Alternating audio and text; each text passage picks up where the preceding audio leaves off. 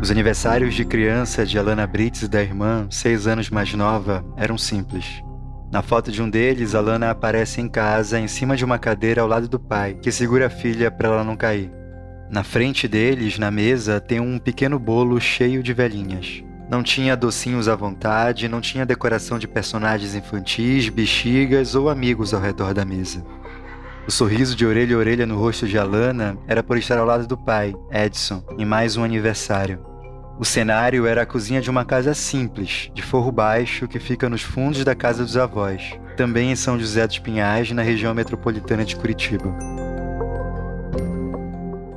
Nem de longe a imagem lembra a comemoração dos 18 anos daquela mesma Alana. Desta vez, tudo foi preparado nos mínimos detalhes para uma festa especial em uma badalada boate de Curitiba. Essa outra foto, mais recente, conta outra história. O pai Edson e a mãe Cristiana posam para foto ao lado da filha mais velha. Agora a menina está entre os pais segurando um copo personalizado para sua celebração.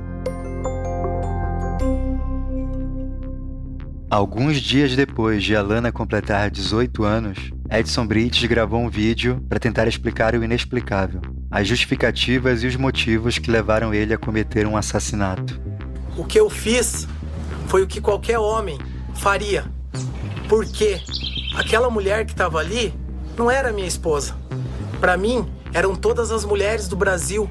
E naquele momento era minha esposa, a Cris, a mulher em quem eu sou casado 20 anos. A mulher que eu dediquei toda a minha vida, que sempre me amou e me respeitou.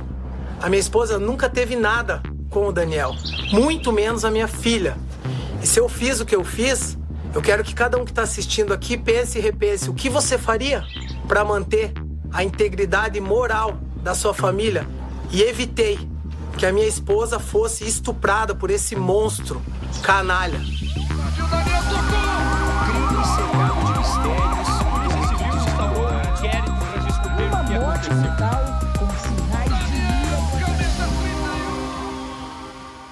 Eu sou o Adriano Wilson. Eu sou a Carla Torralba. Na segunda temporada de Futebol Bandido, um podcast de Wall Sport, a gente traz detalhes do caso Daniel e mostra como uma festa de aniversário se transformou no assassinato brutal de um jogador. Esse episódio vai trazer relatos de violência sobre a morte de Daniel Corrêa. Eles podem ser fortes demais para algumas pessoas.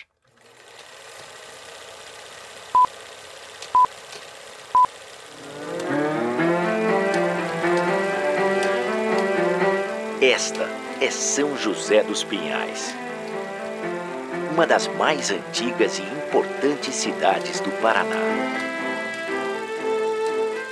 Esse é um vídeo da prefeitura apresentando a cidade no YouTube. O nome da cidade é uma homenagem ao carpinteiro, que na tradição cristã é considerado o pai adotivo de Jesus.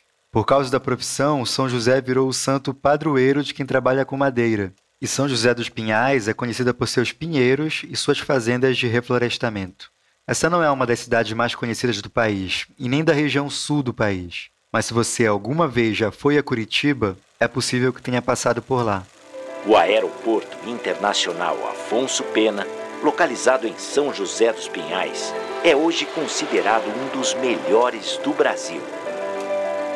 Mas para voar alto, nem é preciso embarcar pois algumas das mais modernas indústrias do país têm sede em São José dos Pinhais.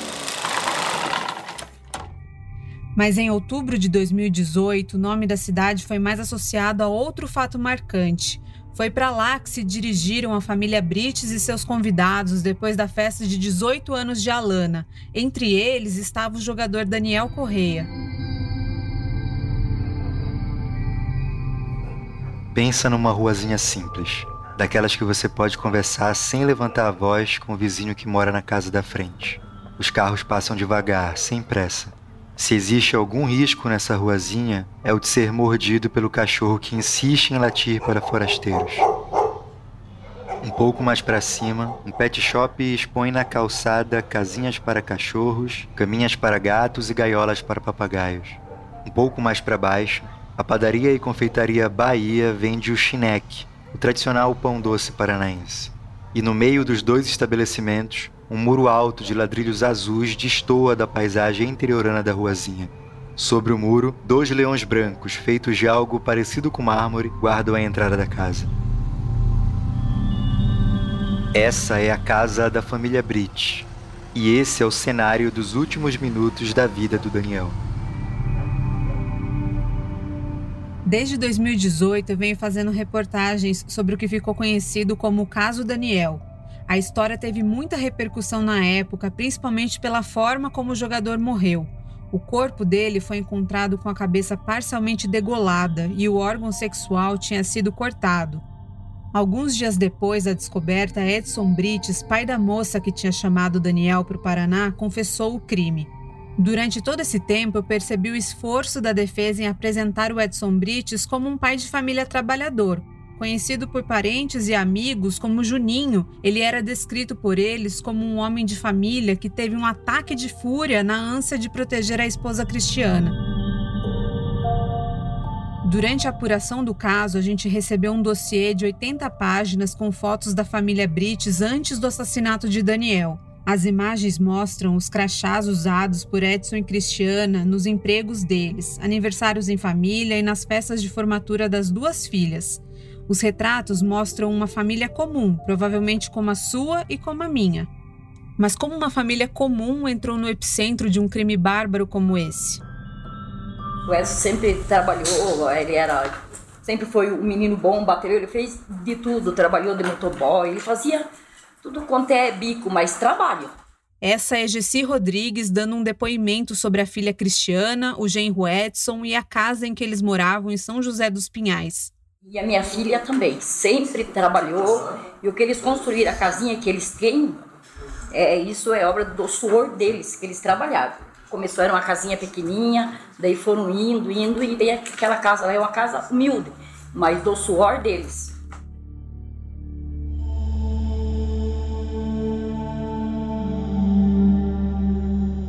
Edson Brites, ou Juninho, conheceu Cristiana ainda adolescente o jovem de 17 anos se encantou pela menina de 15 e eles logo começaram a namorar, com apoio da família dela. Cris ficou grávida dois anos depois do início do relacionamento e eles decidiram que era hora de casar. O casamento foi no estilo tradicional: noiva de véu e grinalda, com vestido branco longo e encorpado. O noivo franzino, com as espinhas ainda no rosto, não disfarçava seus 19 anos. Nada de ostentação, para sustentar a família, Edson trabalhava como metalúrgico e foi funcionário de grandes empresas do setor automobilístico. Cristiana também trabalhava fora. Por algum tempo, a família Brites morou nos fundos da casa dos pais de Cris, Pedro e Gessi Rodrigues. Edson Brites deixou a carreira como metalúrgico para abrir um negócio próprio. Virou dono de uma loja chamada Gula, uma rede especializada em vender produtos próximos à data de vencimento. O jovem casal prosperou e a vida da família mudou. Até que Juninho decidiu construir a casa onde se estendeu a festa de 18 anos de Alana.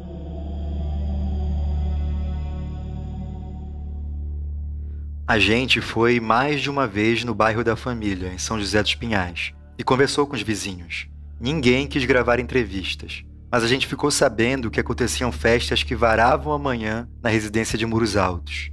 Edson gostava de reunir os amigos na casa, que tinha até um local específico para isso, com churrasqueira, mesas e cadeiras. Ele colocou um apelido especial na própria residência: a Casa do Juninho Riqueza. Em vídeos e fotos nas redes sociais, Edson mostrava gostar muito de carros e motos. Ele tinha um Hyundai Veloster preto que dirigia no dia do aniversário da filha, além de uma moto Honda CBR 1000. Em uma foto no Instagram, ele e Cristiana aparecem uniformizados e montados na moto, durante um evento de motociclistas. Quando os jornalistas e a polícia foram buscar mais informações sobre esses veículos, alguns detalhes estranhos surgiram. Nem a moto nem o carro estavam registrados no nome de Edson ou de Cristiana. A moto, por exemplo, pertencia a um homem condenado a 43 anos de prisão por tráfico de drogas.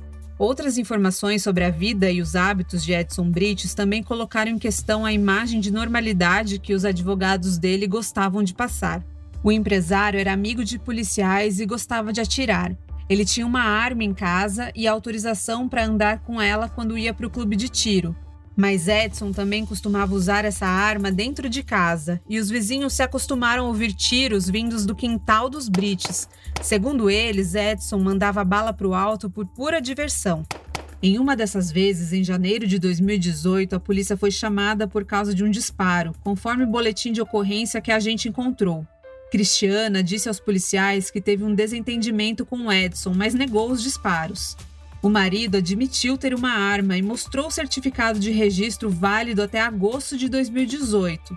Cristiana não quis denunciar o marido pela discussão e o caso ficou por isso mesmo. Apesar dessas estranhas descobertas, os advogados dos Brits sempre se esforçaram para descrever a família como sendo uma família comum. Para a defesa, Edson era um trabalhador de origem humilde que venceu na vida depois de derramar muito suor. Ele gostava de se divertir com a mulher e com a filha porque todos eram jovens. Tudo bem, ele gostava de atirar, mas gostar de atirar não é crime. Ele gostava de ostentar motos e carros esportivos, mas ostentação também não é crime. O problema dessa narrativa são outros fatos mais graves. Outro boletim de ocorrência veio à tona, esse de fevereiro de 2018. Ali está descrita uma discussão entre Edson e a própria mãe, Doralice Ferreira dos Santos, Segundo o BO, Edson chamou a mãe de abre aspas, folgada que vive às custas dos outros. O motivo da briga teria sido dinheiro. A mãe tinha emprestado uma quantia para o filho investir em um negócio próprio e Edson acabou não pagando na data combinada. Em depoimento à justiça sobre o caso Daniel, Doralice acabou defendendo o filho e afirmou que seu desentendimento foi usado pela imprensa apenas para prejudicar Edson. As relações de amizade entre Edson Brites e outras pessoas envolvidas em crimes também foram um tema central da cobertura. A gente descobriu, por exemplo, que Juninho tinha uma relação próxima com três policiais que são réus por um homicídio de 2015. Um deles, o delegado Rubens Recalcati, parecia próximo também de Cristiana Brites, Aqui está um trecho do programa Balanço Geral da RIC TV, afiliada da Record no Paraná. Mas qual a ligação entre o delegado Xerifão Recalcate com a família Brits? A qualidade do áudio que você vai ouvir agora está ruim, mas ele é de um vídeo no qual o delegado e deputado estadual Rubens Recalcate, réu em um processo por homicídio, deseja felicidades a Cristiana Brits. Cris, minha amiga especial, minha amiga suspeita, Deus te abençoe muitas vitórias na tua vida. Edson Brites Júnior também foi denunciado ao Ministério Público em 2015 por receptação de produto roubado, um carro Hyundai Sonata.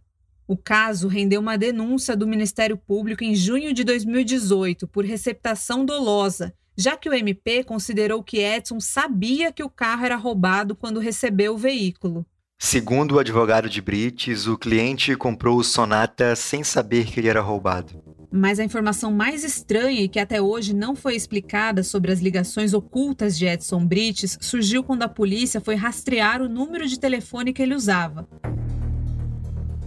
Nos dias seguintes à morte de Daniel e antes de confessar o crime, Edson ligou para a família do jogador para prestar solidariedade e condolências.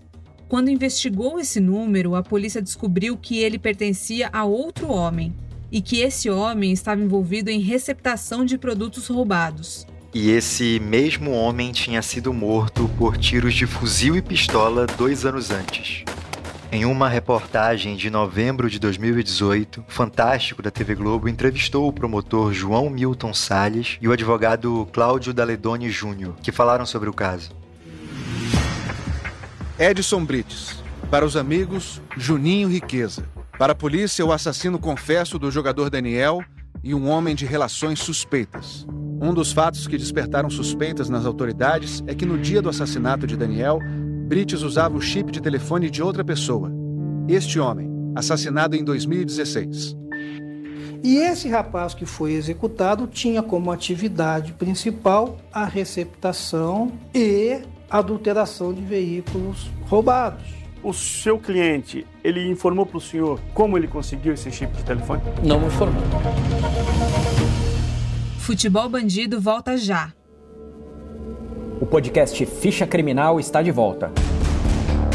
Na terceira temporada, você vai conhecer a trajetória de dois dos assassinos mais conhecidos da história policial brasileira: Pedrinho Matador e Francisco de Assis Pereira, o maníaco do parque. Foi preso no sul do Brasil o mineiro Foi encontrado no parque do estado em 28 de julho de 98. Você pode ouvir Ficha Criminal no UOL, no YouTube e também nas principais plataformas de distribuição de podcasts.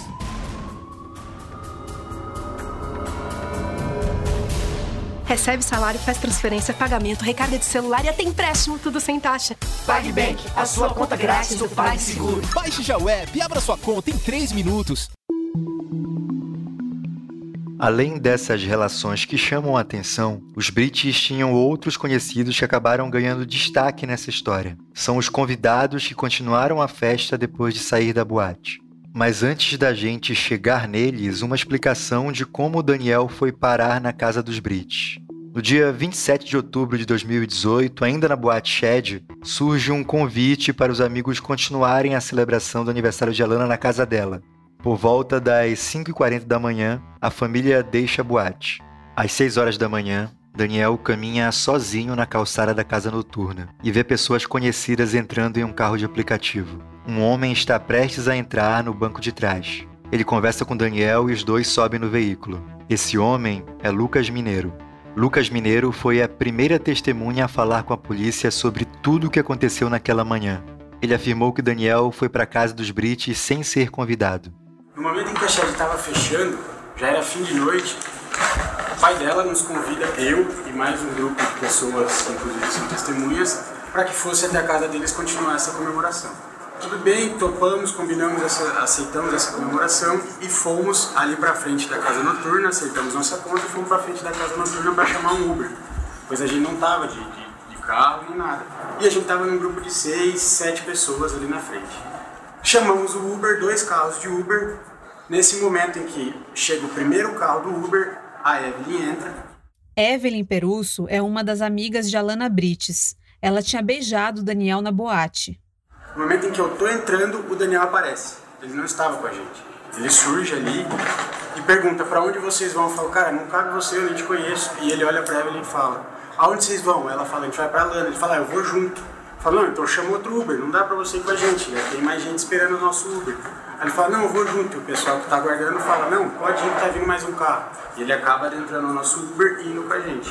Quando chegam na casa dos Brites, os convidados se espalham pela área de festas. Em vídeos publicados em redes sociais, é possível ver os jovens cantando, dançando e se divertindo nas primeiras horas da manhã.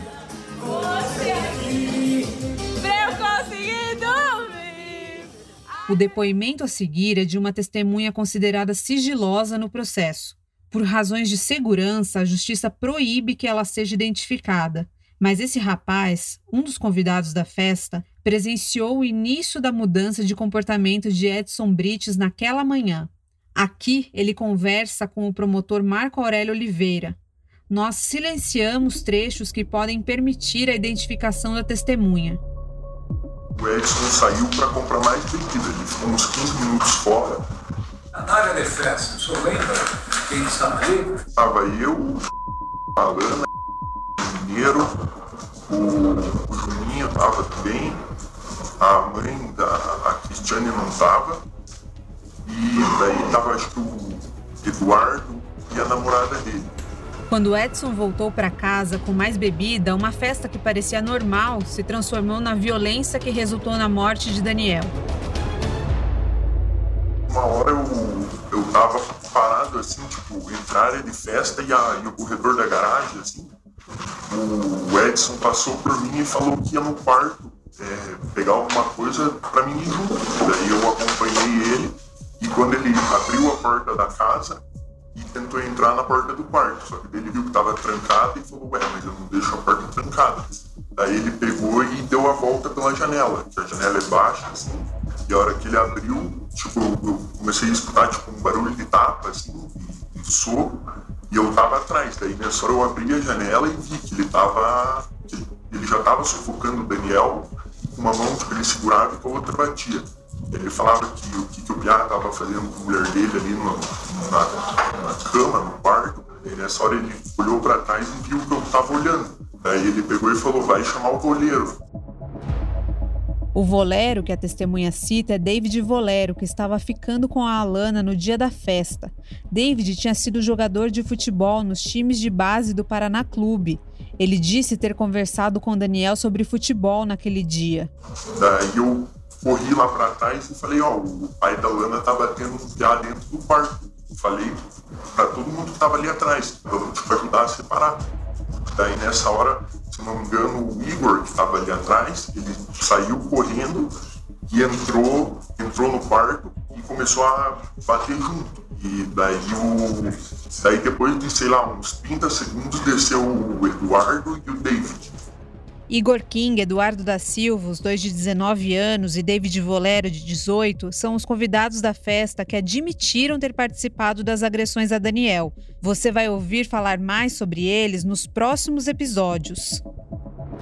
Os dois entraram e os quatro começaram a bater nele. E a... daí nessa hora que eu fui chamar e voltei, a Cristiane já estava sentada no sofá ali. Daí eles começaram a eu ficava escutando, tipo, batida, assim, eles batendo bastante nele. Que nessa hora eu até entrei de volta de um e, tipo, ele pedia socorro, falava para alguém ajudar ele, que ele não queria morrer. E nessa hora eu entrei de volta e falei, ó, vai matar o Piá, né? Para de bater. E daí eles falaram, não, sai, sai daqui, senão você vai apanhar junto. A testemunha sigilosa continua o relato da sessão de espancamento de Daniel. No trecho a seguir, a gente omite o nome de outras testemunhas consideradas sigilosas pela justiça, por razões de segurança. E daí deu mais uns 3, 4 minutos assim, eles estavam batendo nele, daí abriram a porta do quarto e tiraram ele. Ele estava só de cueca e tudo ensanguentado. Ele só saiu de cueca, que eles arrastaram ele. Daí eles tipo, jogaram ele um pouco para fora ali da, da garagem continuaram a bater nele. Que a ainda viu que quando eles tiraram ele estava pingando sangue, tinha muito sangue assim. Ainda pegou e falou que, que, ia, que ia chamar o bombeiro e o Edson ainda falou, não, desliga essa bosta aí que, que você não, não vai chamar ninguém. Daí o, a gente pedia pra ir embora, eles falavam que ninguém ia sair da casa enquanto não tirassem ele. Só que dentro do quarto, quando estavam os quatro batendo, ele tipo, tava caído no chão, meio se defendendo assim, pedindo que não era, que não queria morrer. Ele só respirava dava para ver que ele tipo, se mexia um pouco, mas não, não tinha reação nenhuma de querer se defender. Ou... De repente, uma festa se torna uma pancadaria. Uma casa de família vira uma cena de crime. A barbárie começa a tomar forma quando o dono da casa encontra uma arma no caminho. Daí eu lembro que, que eu escutei que o Edson falando, é, cadê a faca? Pega a faca. Só que eu não, eu não, não cheguei a ver se foi ele que pegou, de onde é que veio. Eu também não, não cheguei a ver a faca. Eu só escutei que era para pegar a faca. Cadê a faca?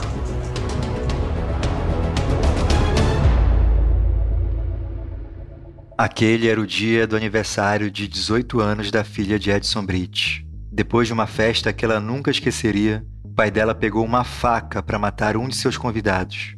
Até hoje é difícil entender o que levou Edson a fazer aquilo. Outros três convidados da festa se juntaram no espancamento. Ninguém foi capaz de deter o grupo. Alguém tentou separar ou cessar essas agressões do Daniel? Quem responde agora é Lucas Mineiro, amigo de Alana e primeira testemunha do caso Daniel. Sim, eu em um momento que Cristiana me pede para tentar fazer algo, eu vou até ele e tento separar ele me empurra e fala: Se você não vai me ajudar, sai fora, cuzão, senão você é o próximo. Com essas palavras. Ali eles tiram uma cueca dele, eu me recordo que tiram uma cueca dele e falam pra ele: Mexeu com mulher de bandido e vai morrer. No próximo episódio de Futebol Bandido. Aí o senhor descreve que o Edson desceu e retirou a, o Daniel. Isso, o Edson desceu primeiro. Aí retirou o Daniel do porta-mala. Quando eu olhei pra trás, o o S já cortando já. Aí nós descemos do carro, o Daniel estava no chão já. Jogou o Daniel assim no chão, deu pra ouvir o barulho assim. E a vítima ali estertorava, ainda estava viva? Estava gritando, né? e o Edson cortando. Aí ele continuou e nós fomos pra frente, do, meio que pra frente do carro, do lado do passageiro aqui. Nós falamos, ah, meu Deus, cara, esse cara é louco.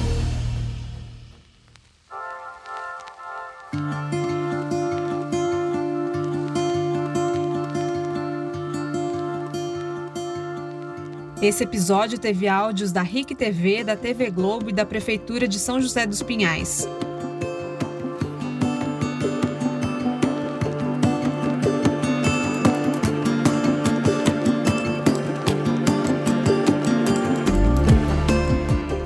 Futebol Bandido é uma produção do All Sport. A segunda temporada tem reportagem, roteiro e narração de Adriano Wilson e Carla Torralba. A edição de áudio é de João Pedro Pinheiro. E a coordenação de Bruno Doro, Fernanda Schmidt e Juliana Carpanês.